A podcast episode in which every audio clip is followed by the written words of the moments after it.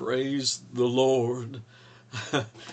hail, Redeemer, hail, for thou hast died for me. Thy praise and glory shall not fail throughout eternity. Uh, let's look to the Lord in prayer once again.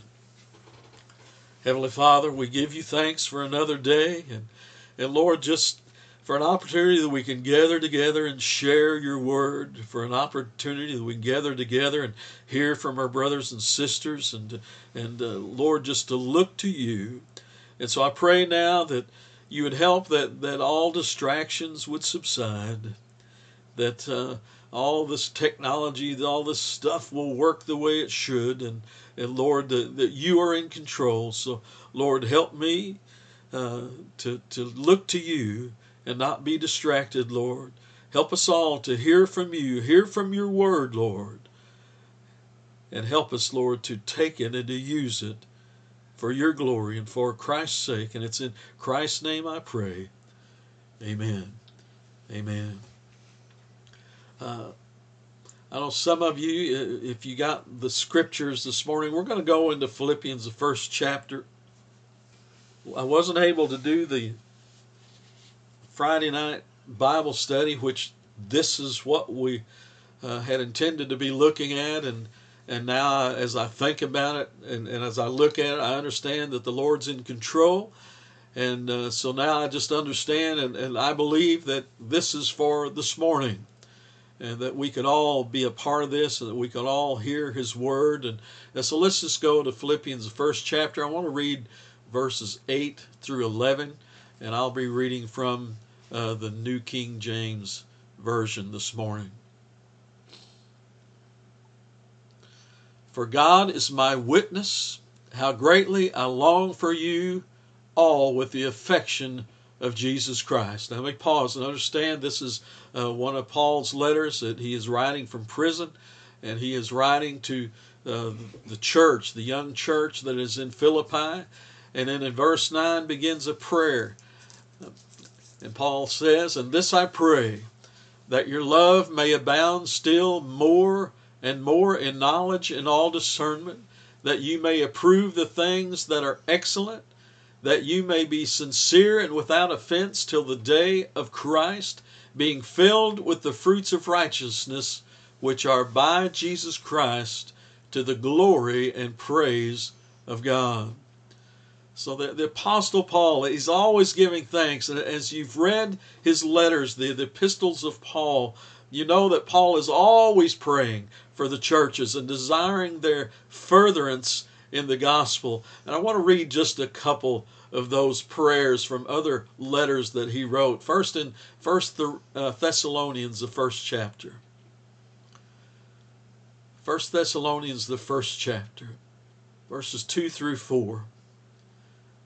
We give thanks to God always for you all, making mention of you in our prayers, remembering without ceasing your work of faith labor of love, and patience of hope in our Lord Jesus Christ in the sight of our God and Father, knowing, beloved brethren, your election by God. And let's go to Ephesians, the first chapter. As we read through these, just consider that this, uh, you know, I, I, this is my prayer for you, and, and I pray that these are prayers that you have for your brothers and sisters in Christ. Just consider these these prayers of Paul as an example for us. In Ephesians first chapter, verses 18 or 16 through 18.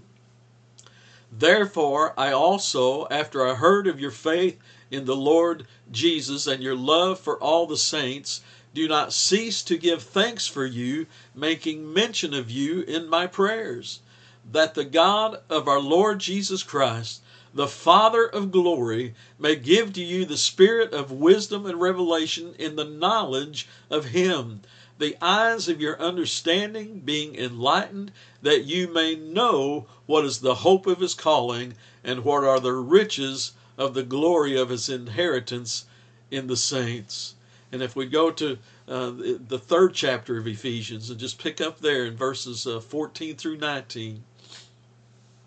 For this reason I bow my knees to the Father of our Lord Jesus Christ, from whom the whole family in heaven and earth is named, that he would grant you, according to the riches of his glory, to be strengthened with might through his Spirit in the inner man, that Christ may dwell in your hearts through faith, that you, being rooted and grounded in love, may be able to comprehend with all the saints what is the width and length and depth and height, to know the love of Christ, which passes knowledge, that you may be filled with all the fullness of God.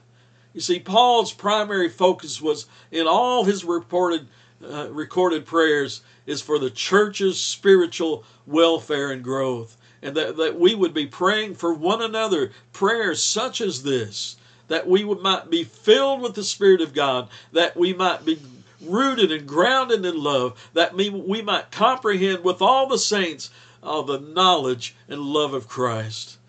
So, what is Paul's specific prayer for the church at Philippi? Let, us go back into Philippians 1. Verse 9, let's read it. And this I pray, that your love may abound still more and more in knowledge and all discernment. So Paul prays that their love and, and this love, I, I know you've heard sermons, you've probably done studies on on the different Greek words for love, and you know those, and and this this is not uh, phileo love, brotherly love. This is agape. This is agape love, the self giving love of Christ.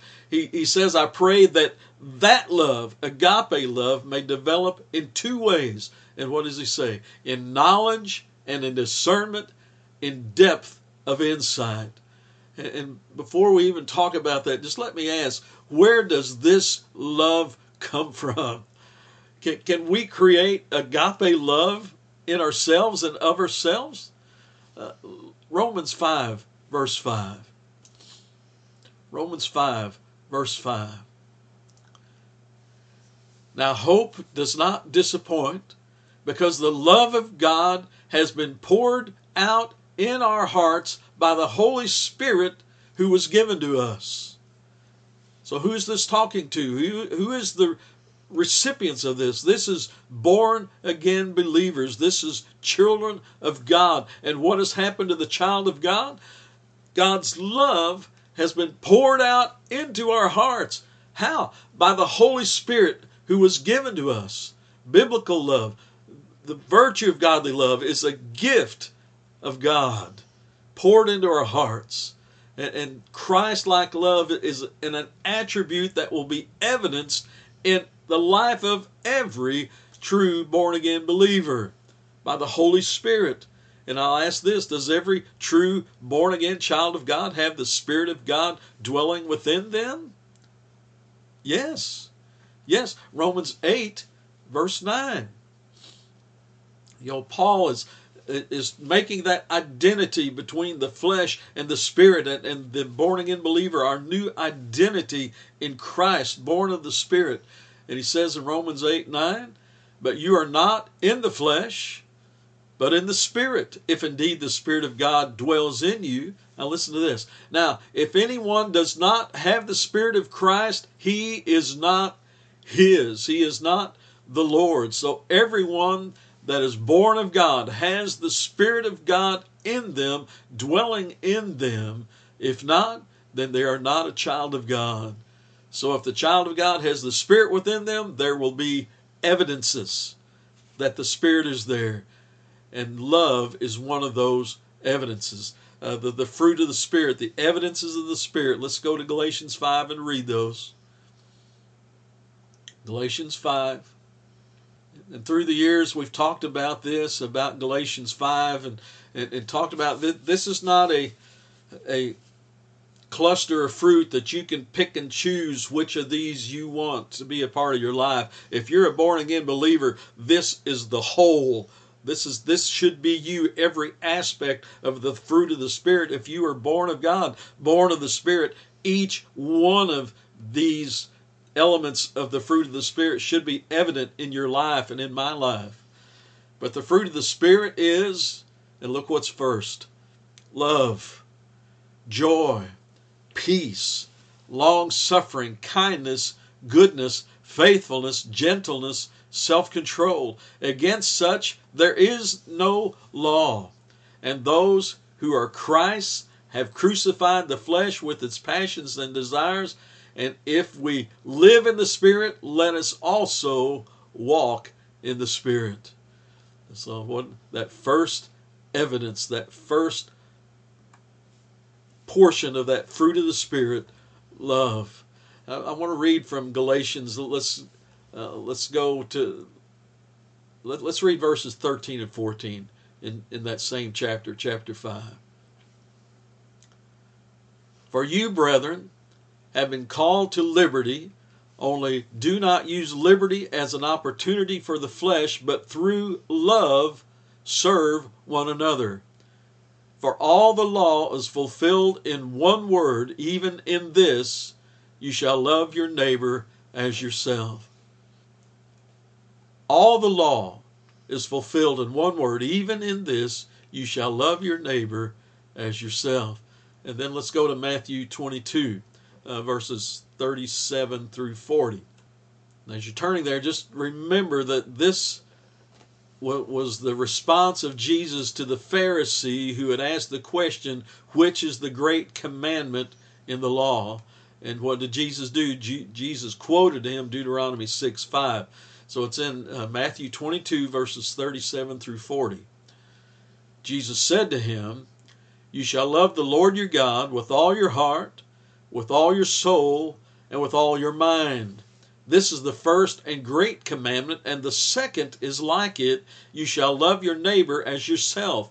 On these two commandments hang all the law and prophets. On these two commandments hang all the law and prophets. What does that mean? Uh, what we read there from Galatians. For all the law is fulfilled in, in one word, even in this, you shall love your neighbor as yourself. And then Jesus said, On these two commandments hang all the law and prophets. Well, let's go to Romans 13. Romans 13. It explains what, what this means. Romans 13, verses 8 through 10. Romans 13, 8 through 10. It says, Owe no one anything except to love one another. Is love important? Owe no one anything except to love one another. For he who loves another has fulfilled the law. For the commandments you shall not commit adultery, you shall not murder, you shall not steal, you shall not bear, wit- bear false witness, you shall not covet, and if there is any other commandment, all are summed up in this saying, namely, you shall love your neighbor as yourself. Love does no harm to a neighbor, therefore, love is the fulfillment of the law. So if we are loving as we should, we will not steal from someone. We will not commit adultery. We will not lie to someone. And, and certainly will, we will not murder someone. And then Paul says any other commandments is, uh, like these are is all summed up, is all engulfed in the saying, love your neighbor as yourself. And perhaps quite often the, the thought might come to our mind, well, who is my neighbor? And let, let, us remember, uh, we're, we're not going to turn here, but you know the story, the, the Good Samaritan. If you do want to read it, uh, you can put in your note there. It's in Luke, the 10th chapter, uh, down about the middle there, verse 25 through 37. This is where there was a lawyer wanting to justify himself, and he tried to ask Jesus one of those gotcha questions. And, he asked, and who is my neighbor? And Jesus spoke the parable of the Good Samaritan. If I could just kind of paraphrase that story just quickly, a certain man was robbed, he was stripped of his clothing and left half dead, beaten on the side of the road. And you remember who came by? Who was first? A priest. A priest came by. He saw the man. He saw the man. Did he go to them and, and help him? No. It says he went to the other side of the road. he didn't want to even get near him. He went to the other side of the road and passed on by. And next, uh, Jesus said a Levite passed by and did the same thing. He saw the man in need, but went to the other side of the road and passed by. But a certain Samaritan, one a, a Samaritan was an enemy. The, the, these people had been fighting one another, but this one saw the man, saw the need, had compassion, and cared for him. And Jesus asked the lawyer, he asked this So which of these three do you think was neighbor to him who fell among the thieves? and the lawyer had to answer, The one who showed mercy. So remember what Jesus said. He said, Go then and do likewise. So, child of God, who is my neighbor? Who is your neighbor? Who is our neighbor? Well, just let me say this anyone that we may meet while on this journey of life is our neighbor. God has made us new creatures in Christ. He has made us righteous before Him and empowered by the Holy Spirit to love others for His sake. We are commanded to love others, even our enemies. So, how will people know that we are children of God? Well, that we will be more like the Samaritan than that priest, than that Levite that passed by that one who was in need. Let's go to John, the 13th chapter. John 13, verses 34 and 35. A new commandment I give to you. This is this is Jesus talking. A new commandment I give to you that you love one another as I have loved you, that you also love one another. By this all will know that you are my disciples if you have love for one another. Uh, to love, what what did what did he say? That you love one another as I have loved you. What kind of love brothers and sisters, what kind of love did Jesus have for you? That while you were yet sinners, a sinner, yet an enemy of God, Christ died for you. That, that's how much He loved. That's how much He loved, that He gave Himself for you, that you might be made righteous before God, that you might have eternal life. And, and this love, this agape love, is is not the love of the world. You know, the world it, it's all impulse and it's sentiment. It's it's it's being drawn to something because of its beauty. See, that's the world's love. The world will say, I, I love you because you have done something for me. Or I love you because I, I feel something for you. Uh, divine love, godly love, agape love says, I will love you whether you are my friend or my enemy. I will love you regardless of how you may treat me. I will love you unconditionally.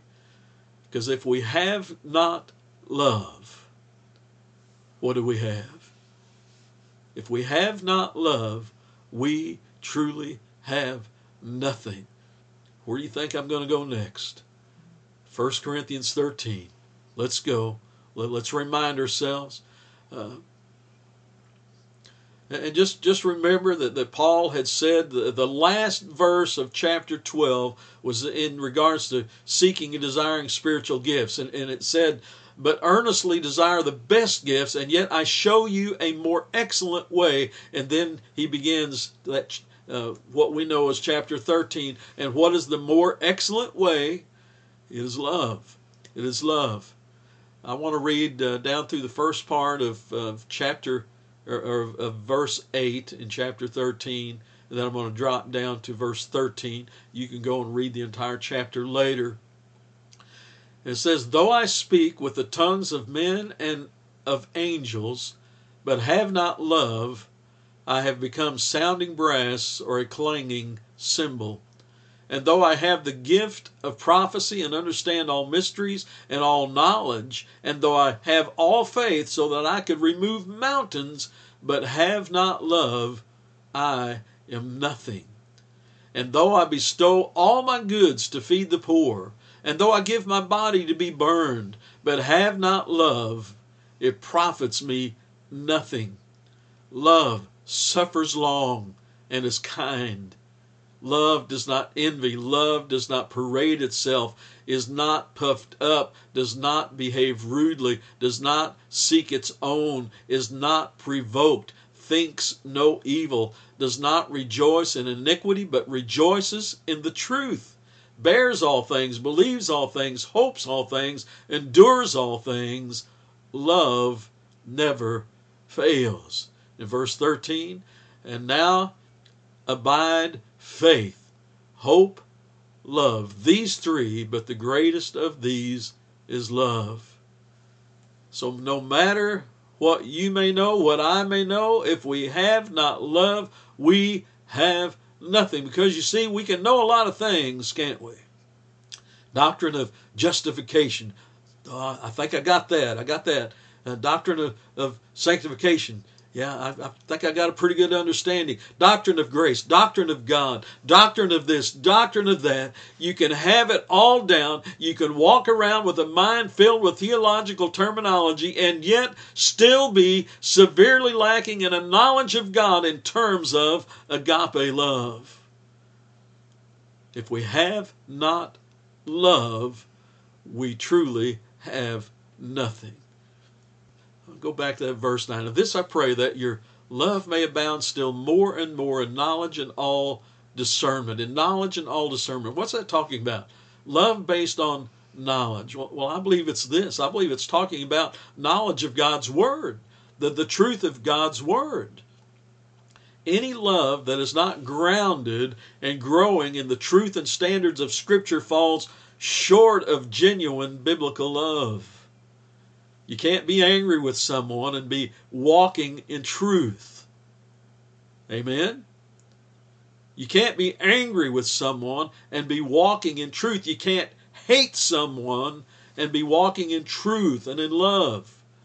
As a child of God, we are compelled by Scripture to love not only the brethren, but also our enemies. And anything less is walking in disobedience to God. Amen? Anything less than walking in love, walking in the knowledge of truth, is walking in disobedience to God. And I've got to tell you, this this convicts me.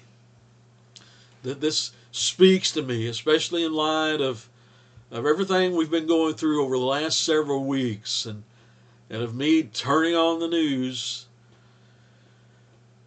and, and of me looking and hearing what different people in our government, our leaders are saying, and I've got to confess, I can I can listen to certain members of the House and of the Senate, and I can feel my blood pressure go up. And perhaps you are the same way.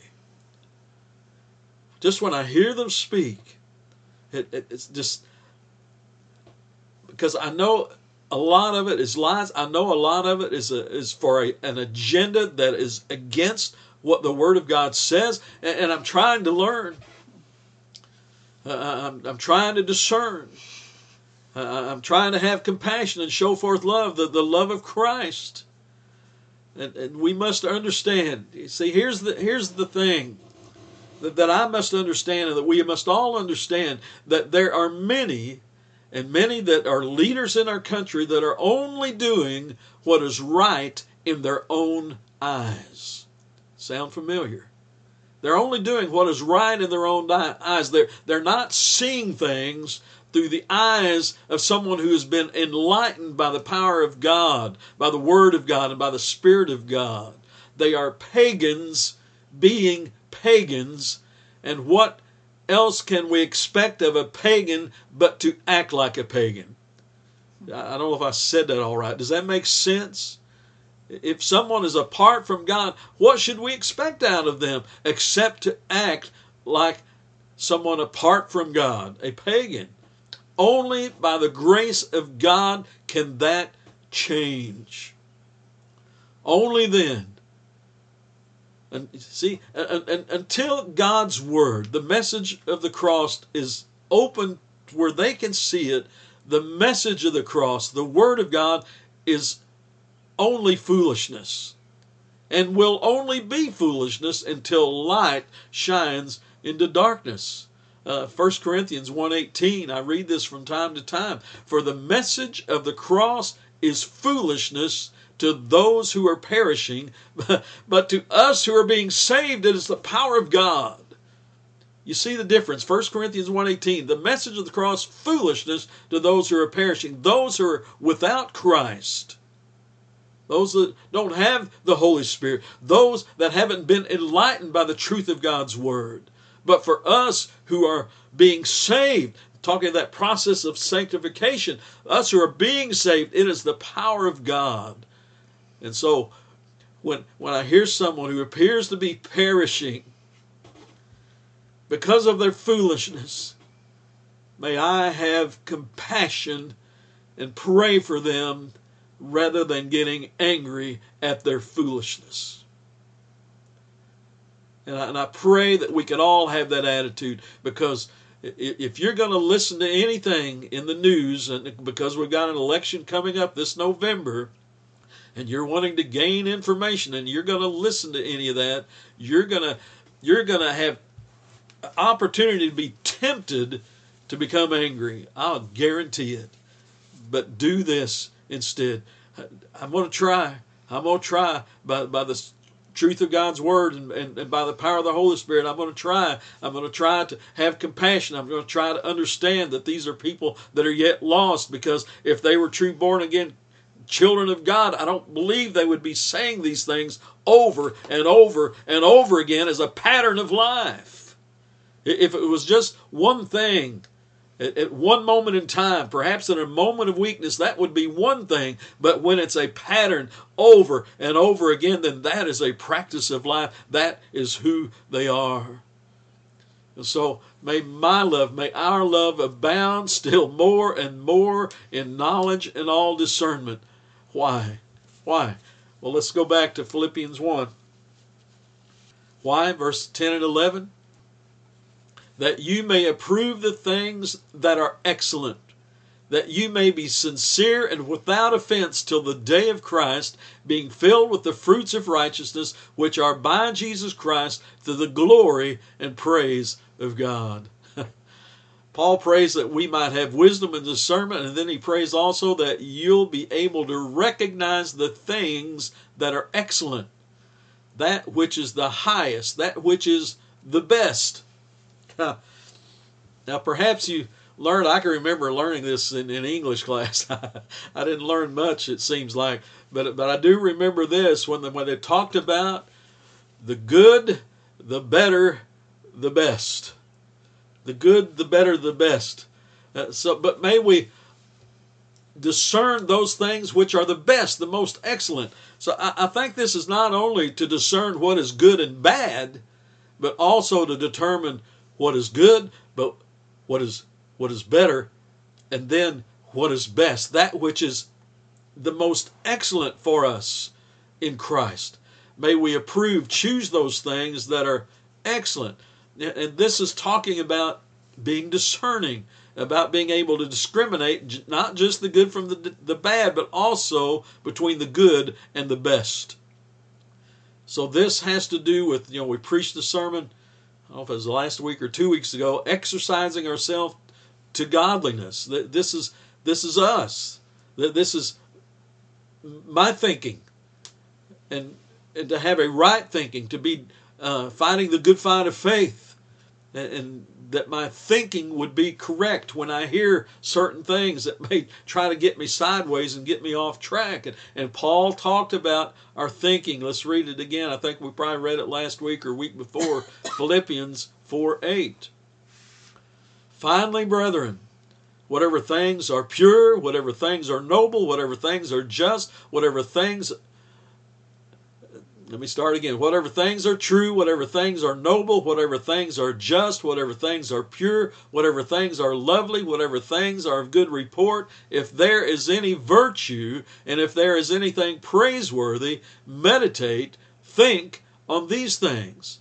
So, so may I, may we all have our thinking on the right things, the best things, the most excellent things. Why? That we may be able to approve the things that are excellent to approve those things. And that word translated as approve uh, in, in the Greek, it's dokimazo, which means to examine, to scrutinize, to recognize as genuine, and to deem worthy. It, it said it was a term that was used in the testing of coins uh, to determine if a coin was genuine or counterfeit. So may we choose the genuine and pass on the counterfeit. Choose what is right. May we, may I always choose what is right. Now, for everyone that's listening, from the youngest to the oldest, there, there's what we must do. Choose what is right. See, when we're faced with a particular situation in life, from the youngest to the oldest, and and we're tempted do i do this? Do i that? What do i do? Stop and consider what is the right thing. What is the right thing? And especially for for those of us who are born again the right thing would be those things that would be in agreement with the word of god. What decision what choice am i going to make here that best follows the truths found in god's word or you could say, uh, does this choice, if I take this choice, does it clearly not follow the truths found in God word, God's word? So follow after truth, follow what is right. What is right. May, may we may follow uh, through with a, a certain decision uh, to trust God and to choose what is right. And, and again, I can ask that question why. And let me read some more there in verse 10 that you may approve the things that are excellent. And then here's the why that you may be sincere and without offense till the day of Christ, being filled with the fruits of righteousness, which are by Christ Jesus to the glory and praise of God. And again, I go to the Greek, and, and I'm not a Greek scholar, but I can go to commentaries and I can go to other people who explain these things. And that word for sincere could, could be translated as pure. It's the Greek word that uh, that that comes from uh, the Greek word for sunlight, which is hela or hele, and you would bring something. What it meant was you would bring something into the sunlight, out into the light. If you, uh, it was said that when they were purchasing cloths, and they would be inside a building. Well, to, to know the true color they would take it outside and expose it to the sunlight so they could see exactly what it was, or they could hold it up and, see uh, how close the weave was, to see how good the fabric was. It, it was a way to determine what is genuine and what is counterfeit, to see its true colors. It is also said that back in the day that they would take pottery, uh, if they were uh, pot that was sitting back in a shady area and, and and uh, someone was wanting to buy it, well, they would take it out in the sunlight and they would hold it up, and so that they might be able to see if there were impurities and see if there were cracks in the pottery. So it's as though Paul is is praying and saying, I want you to allow the sunshine of God's love, the power of His purity, the truth of His word to shine on you in such a way that you may be pure and blameless until the day of Christ. And what it say? That you will not be offensive, that you will not be the cause of offense in the lives of others, and finally, that your lives may be full of the true goodness that is to the glory and praise of God. Lives that are right with God, both in terms of our relationship with Him and our obedience to Him. That, that final phrase, the goal of all this is the is to the that we might be to the glory and praise of God. See the, the, the goal of Paul's prayer is the same as the purpose of our lives that we might live to the praise of his glory. And I believe Jim, I, I believe, read uh, from the Westminster Catechism what is the chief end of man? The chief end of man is to glorify God and to enjoy Him forever. So may we glorify God by loving others as we should, by loving others as we have been called to love. So let us pray. Let us pray. Lord, help me. Help us, Lord, that our love may abound still more and more in, in knowledge and all discernment. Help us, Lord, that we might approve the things that are excellent, that we might be sincere and without offense until you come for us, Lord.